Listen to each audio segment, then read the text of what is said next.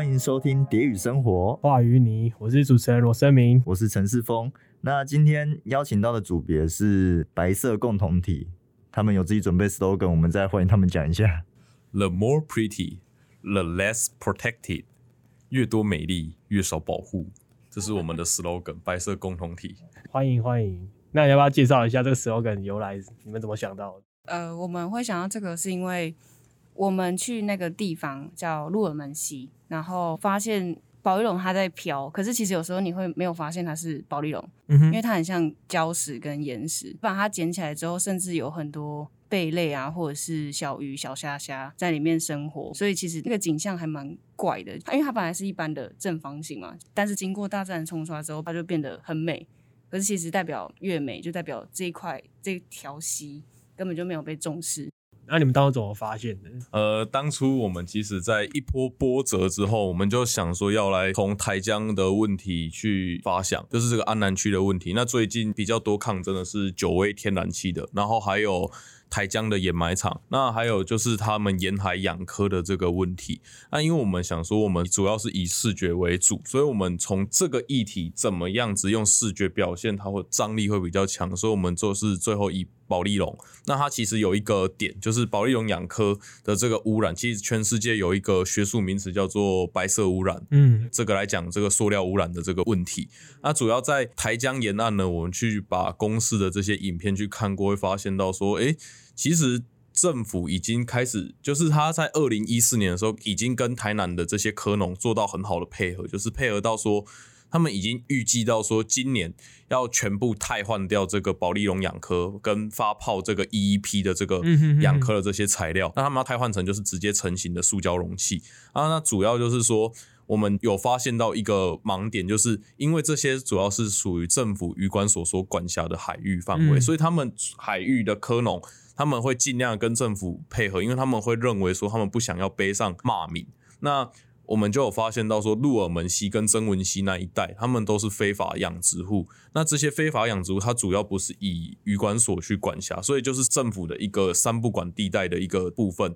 那这些部分，你可能会觉得说，诶，它是在溪流，它不是在海域，那它怎么会影响？那可能就是说，可能有暴雨啊、洪水的时候，他们就可能从这边被冲刷到。沿海，因为它其实就离出海口很近，它就被冲刷、冲冲刷。那它冲刷之后，它可能会到最远到台湾，因为还有洋流的影响，会直接飘到东北角那个部分。所以其实我们从这个东西下去着手，间接的我们去想未来，因为这是一个循环效应，这些保利龙它不可分解，最后吃下去会是谁？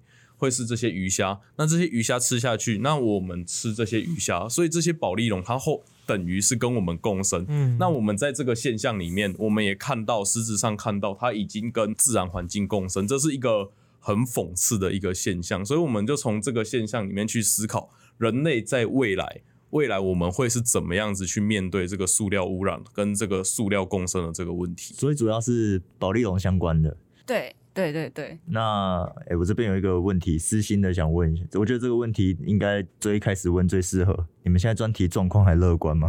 比之前开心。那你们这次做比较开心，你们有没有曾经想过，就是上一个主题稍微修改一下，再继续沿用？我们有跟蛮多老师讨论，也不是蛮多啊，就一两个。然后他们其实也建议我们这样做，可是我们可能真的已经没有感情了，嗯，对，所以就分手。但是我们的想法是说。因为其实我们对于这边的了解也有某部分的基础，所以我们就觉得那就继续这个地区。因为因为其实我们之前做的是展览视觉嘛，所以策展人会一直告诉我们说要看见这里的好。当然这里有好，但是它也发生了一些不好的事情，所以我们就往不好的事情去发展。嗯嗯嗯嗯，好像保利龙这个就是你们看到的问题嘛，然后拿来做。我们那时候有几场会议是老师主导。就是他们在地的一些观光协会或发展协会、历史文教协会有邀请我们老师几场会议啊，还有几几个就是托我们去帮他听。其实，在那个时候有一个印象很深刻，就是一个雨水共生的这个会议。其实那一场会议里面有部分是安南区自救会的，因为他们最近最近其实政府的电能政策是绿电。那绿电政策其实走向非常的奇怪，就变成是我们要农地去种电。那还有一个就是天然气的问题，其实最近他们那边要盖一个天然气发电厂，那是直接会影响到六十几家医院跟几间学校这个资源的问题。所以其实我们其实从他们里面相关协会去去发现到说，最近台南市，你说它是不是正在起飞？是，但是它是不是正在遭受一场？很大的生态的文化的一个浩劫，那也是对对对对，所以我们就是想说，从这个点下去琢磨看看，了解了解。那你刚有提到说，那个像鹿尔门溪跟曾文溪嘛，等于旅馆不去管理他们的，那为什么他们可以不被管理到？他们怎么成为三不管地带的？其实，在这一个点上，呃，你去了解，它可能跟地那些。非法科农，这个其实后面都有一个很大的一个利益关系。政府之所以不管，其实我们那天有看到一个很荒谬的现象。我们去鹿尔门溪那边走，去捡。有很多那个市政府的环保局的回收车系从那边开过，很快速的开过去哦。他们其实都看得到那些保利龙的问题，但是都没有正视到这个问题。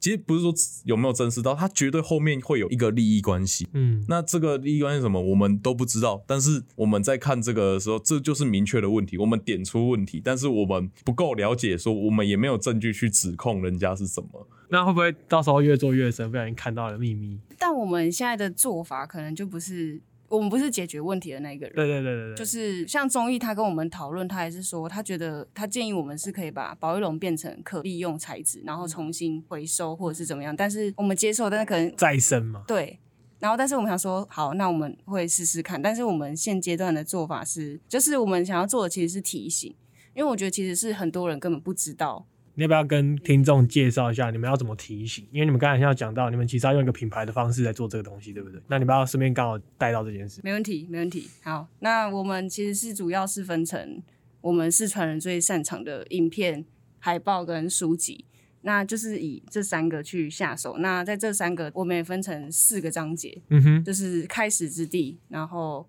共同体生活物，生物的物，嗯，然后再是共同体生活人。然后再是共同体买卖，在这四个主题，其实我们划分的方式是以现在以及未来。嗯，那前两个就是现在，现在的话就是我们看到的景象。那后两者的话，其实就是我们去推估到的未来。嗯，所以后两者的话会有一个品牌介入，就是叫 Always Poly。OK，就是之后我们所喝的水，我们所吃的食物都会。掺杂着那些杂质，是我们想要用这种方式去提醒。嗯，对，在这次三共可以带给大家看，其实就是一个像我们后面会是怎么一个样子。这个四个东西是一个时间线的概念。没错，没错。了解。所以就是前面两个开始之地跟共同体生活生物，这个是现在。对。然后后面的人类跟买卖是未来。对。了解，了解。那你们在想象这个未来的过程，有怎么样去想象这个未来的会发展到什么样的程度？如果是以未来来讲的话，是我们觉得我们不想要把它搞得很像很偏激，但我们觉得是有可能发生的。所以那间公司就是叫 Always Poly 嘛，所以我们觉得它是一个中性的存在，就是有人需要这间公司未来的设定的话，可能是因为我们的环境被破坏嘛，那它就会去生产一些。干净的东西，但是它再怎么干净，里面还是会有保利龙。那所以我们的意思可能是，它就是有人需要，但它不是一间坏公司，有点类似这样，不知道有没有理解？有，还可以。那跟你跟峰哥要讲的是一样的吗？那个陈他就是我们的组长，他主要提出来的是一个我们在这个品牌上，那其实你们刚刚所说的在未来的这个观点，他是想要我们去想象后面。因为这个一定是一个大议题，你能说全世界谁不在生产塑胶吗？绝对不可能。对啊，对啊，塑胶是绝对生产的。我们一直去限塑，一直去减塑，嗯，但是它越用需求越用越大。你看前几年就以这个议题来讲，吸管的问题，然后最近塑胶吸管还不是都回来了？其实都抵挡不住。但是我们能对这个现象，就是我们的控诉的声音不大声，但我们可以用我们擅长的手法，把这个未来去。规划，但是规划这个未来，就是想要去做到这个提醒的一个点，就提醒到说，其实我们的这件事情，它后面是会影响到这么多的，所以它层面其实很广。那你们是要用什么手法来呈现，就是来提醒？影片的话比较难讲，可能要就是之后大家到现场看。但是如果是以书籍来说的话，其实我们这次的书籍是拉长的，嗯然后是正反两面，嗯哼一面的话就是现在的章节，嗯哼，然后另外一面的话就是未来的章节。嗯哼哼，那就是我们会刻意做这种拉长页的话，其实是一样，就是回到我们的主题，就是我们是以时间轴去做。那还有以及正反两面，就是感觉就是你继续这样子的不重视或者是怎么样的话，那可能就翻到下一页的未来。那那个书籍上面是配上相片吗？还是书籍还是文字类的东西？我现在不懂是你们那个表现形式要怎么样传递给观众的？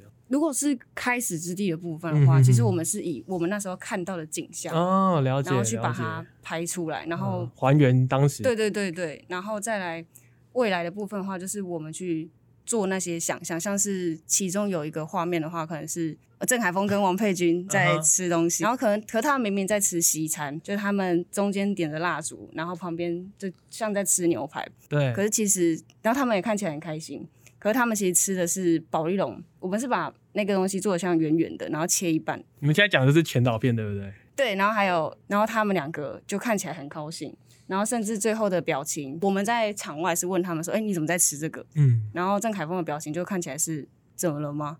就是我们觉得到后来，我们可能会不以为意，说最后跟这个东西共生。那这个好或是不好，可能也未必，所以我们就是做出我们对于未来的想象。嗯嗯嗯。我看到那影片，你们两位都有露牙齿笑了一下。你有看的？有啊，当然啦、我们都有看的，镜头特写了一下。那最后画面为什么画面那个蜡烛会熄掉呃，？可能最后熄掉是生态吧。吧对于生态摧残，终究是会被，就是你们继续这样吃啊，就是哦怎么样，可能终究会拜拜这样子。嗯因为它在镜头语言是一个结束，但这个结束其实在很多很多层面嗯层面上，它都是一个我们想要表达的，我们想要传递的，跟现在现有的情况的一个结束。了解了解，可以。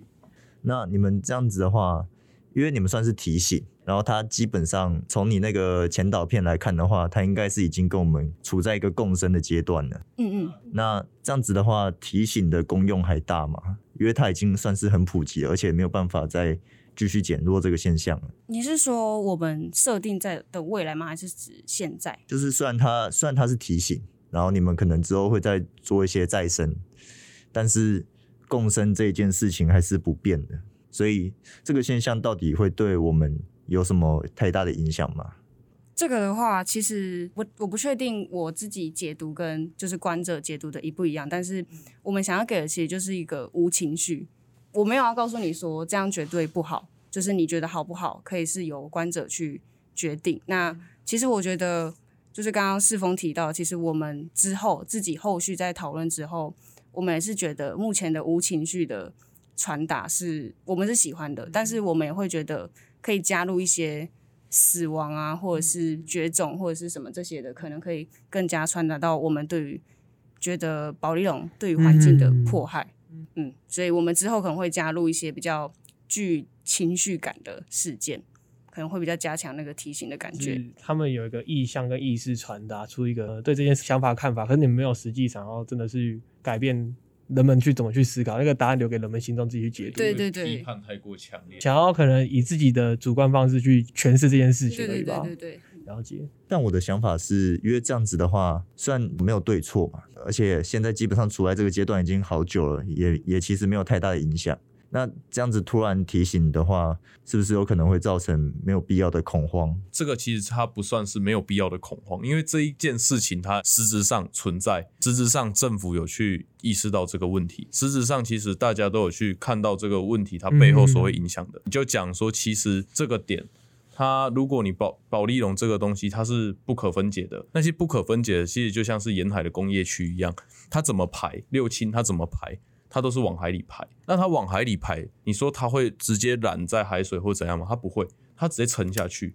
它沉下去，直接影响到就是深海鱼。嗯哼那深海鱼又是人类其实多大数的需求，就是鱼肉。其实肉肉类算是人类蛋白质的一个需求嘛。嗯哼我们会有养殖羊、养殖猪、养殖鸡。渔业的话，我们有远洋渔业。那其实这就是每年大家就会去收的嘛，乌鱼啊什么的，都因因为洋流、黑潮这些影响，那我们就会去想说，就去捕捞。但捕捞其实最大的影响的程度就是我们排放的海洋垃圾，因为海洋垃圾它不可分解，那是一个很大的一个问题。那第二个问题就是我们会去吃它，我们会去吃它，那其实就就像是为什么常常有专家呼吁说不要吃深海鱼，因为深海鱼它其实体内的重金属含量很高，因为它常常年在海底，它吃的就是海洋，就是我们工业区排放下来的这些垃圾。嗯嗯，对。所以它不算是不必要的狂，因为这个现状我们其实一堆一直都在呼吁，但实质上我们在台江看到这个现状，它更为严重，就是它是直接一个呃，就讲这个也很讽刺，因为科就是鹅啊这个东西，它本身在海里它有净化水质的功能，而且它还会有一个就是。它有固碳的功能，嗯就它可以平衡海水的这个溶氧溶碳量。我们居然为了我们想要吃它，然后造成大规模的这个迫害，迫害这个溪流海洋生态。其实这是一个这这件事情，其实如果真的说起来的话，它是很讽刺的。嗯，这个探讨感觉要探讨很后面的原因。对对。可是说不定是也是因为刚好这个台南的海域或是养殖的水域很适合养科，跟这些人大家大家知道这边产这个，大家很爱吃这个，所以才导致。就是这是互相让他们变这样的，它其实是一条龙的产业，它从云林到台南，嗯哼，因为云林他们采科苗，对，然后他们采科苗，因为为什么台南？因为台南是深海，嗯，深海它就可以用一个浮棚，让它二十四小时都泡在那边。它如果一整天都泡在水里，那它吃到的浮游生或吃到什么，它就相对多，那相对就会肥美。啊，你们计划是有提到深海的会肥美，对，深海比较肥美，对，所以大家就会就会开始去，它就是因为它有生机有钱，嗯，但是我们并没有想要去责怪科农，可是因为就是有需求去吃，所以他们才导致他们可能你也不能教人类，对，也不能不去 吃啊，不可能，不可能。所以其实我最近读到一个周刊编辑，他最近有一个文章，他在讲就是山坡地种高丽菜的问题。其实他最后一句话我非常的感动有感，就是说好像只有人类。会为了自己的生存而大肆的去迫害，就是这些生态环境。嗯，其实这句话我看的是很有感觉的，因为如果你说像是农业、工业跟这些服务或什么的，就是我们市容工商什么的问题，其实回归到来讲就是开发嘛，跟环境嘛，其实这生态这些问题，他们都是节点的去影响。嗯嗯，但你能叫人类不去吃、不去住、不去工作吗？不行嘛，所以这个就是一个。就六六轻也是啊，六轻这个问题也是啊。它盖在云岭，那它原本要盖在宜兰，是因为陈定南的那个反对，它才不盖在宜兰。那它盖在云岭，那云岭那时候可能大家没有什么想法，但现在云岭那边的附近的民众常常在抗议啊，这就是一个很大的问题。但是你能叫六轻里面的人不用不用工作吗？不可能嘛，对，就是有有有一些这样子的问题存在。那这边我就想要问一下，你身为一个哲学家，对于人类这样子开发破坏生态环境有什么看法？其实我自己以来，我最近读了一下李敖的书，虽然他他非常的有争议性，但是李敖就是他敢面对他的错误，他敢说他是一个父权的人。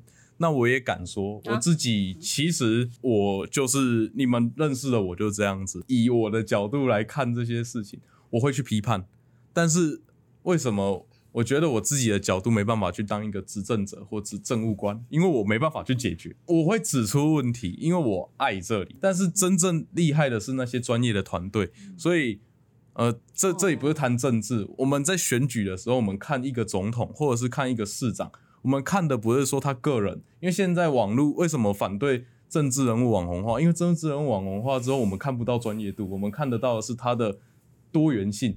但我们要的是那个人的多元性吗？不是，我们是要看的是他的团队是什么，就是他的团队是最重要的一个点。对，啊，明也快选举了，反正就是呼吁大家要看的是那个政治人物的团队。他大致上的意思呢，就是说我们这一组翻译官哦，对，就是他个人的话，可能他比较政治倾向啊，所以我们 个人的话还是比较设计或是艺术派，就是我们能做的其实是让大家发现这个问题，看见这个问题。那又有点像是在广告上的时候会看到一些人权协会，嗯，像是我最近看到的就是卡达世界杯，然后是很多义工，然后他们其实很多都在那个太阳下晒死，对，但我我们没办法解决，但我们可以去签那一份联署，嗯，对，就有点像是我们可能为人权发声。对，为全部的弱势发生这样。对对对，我们就是把我们看见的东西呈现给大家。你们觉得在这种这种在凯丰一直提到利益、利益、利益，包括可能这个科鹏这个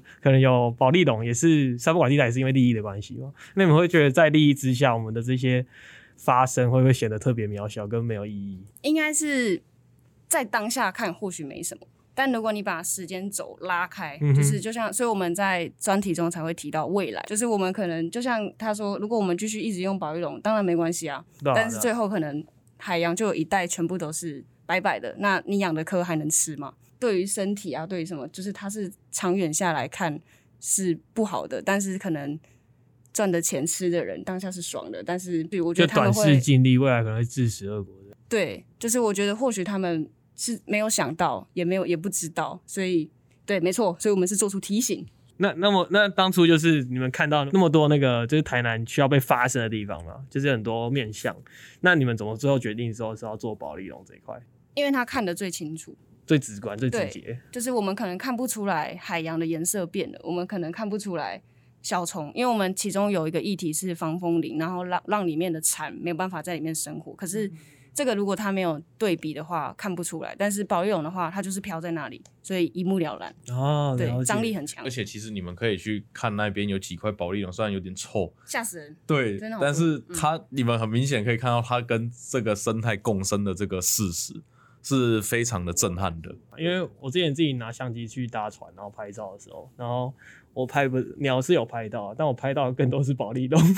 真的，你你有去过那里吗？有啊有啊有啊，所以你们做的时候，其实我就知道这个现象了，因为他们好几个地方会飘一堆竹子的东西，对不对？就是很多竹子的上面棚，对不对？那是竹，那是科棚的对。然后竹子的上面跟竹子的旁边都会飘一堆保利龙，然后还会有。科棚跟科科棚之间偶尔会有零散的保利龙的，然后鸟我是有拍到有鸟停在保育笼上面哦，所以我是对他们东西是有感觉。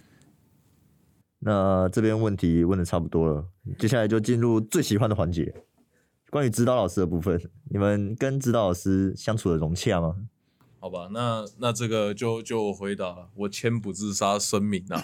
啊，我应该在这组方面，我也有言论免责权，不是对人民，是对我们组组员的有言论免责权，但对老师没有言论免责权。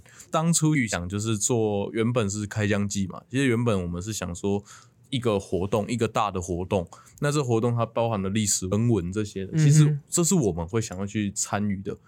但我们在上一次我们可能讲的比较保守一点，那我们参与到二共。到快三共之前，我们其实都看不到这些东西。我们看到的，反而都是要我们自己自己去当地才能感受到、去理解到。因为其实明面上或文献上，它什么的，它都不在那个上面。那其实我觉得今天有一个点，就是我们跟老师的相处，是因为我们的个性跟老师的个性，我们相处上是 OK 的。嗯哼，只是在这个点上，我们在最后会改变的这个上面，其实是因为一个政府的一个反悔，然后老师他不会去，不是不会，他是没有那个力量来去反抗。但就是对于我们之间呢，就是因为大家都已经知道这个这个问题了嘛，其实就是。抱歉，但其实这个抱歉，说实在，我们接受，我们当然接受。但是后面的这些弥补的部分吗？其实算是一个解脱了。其实在这个转变上算一个解脱了。我们当初就是想说，就是我们不会花太多成本嘛。但后面，呃，就是最后就是这个部分，其实管它成不成本其实反而真的要做的开心，做的是你自己心里一个有。有你能觉得你对这件事情有爱有负责，这才是我们要的一件事情一个点。所以其实算是感谢吗？对啊，算是感谢老师啊，在这个点上，在最危机的时候有了这样子的一个转泪点，让我们可以在这次改变自己。那我们改变自己，其实我们也很开心。就一个危机是转机的概念，对，危机也是转机，对，就是这样。那你们组内磨合的还算顺利吗？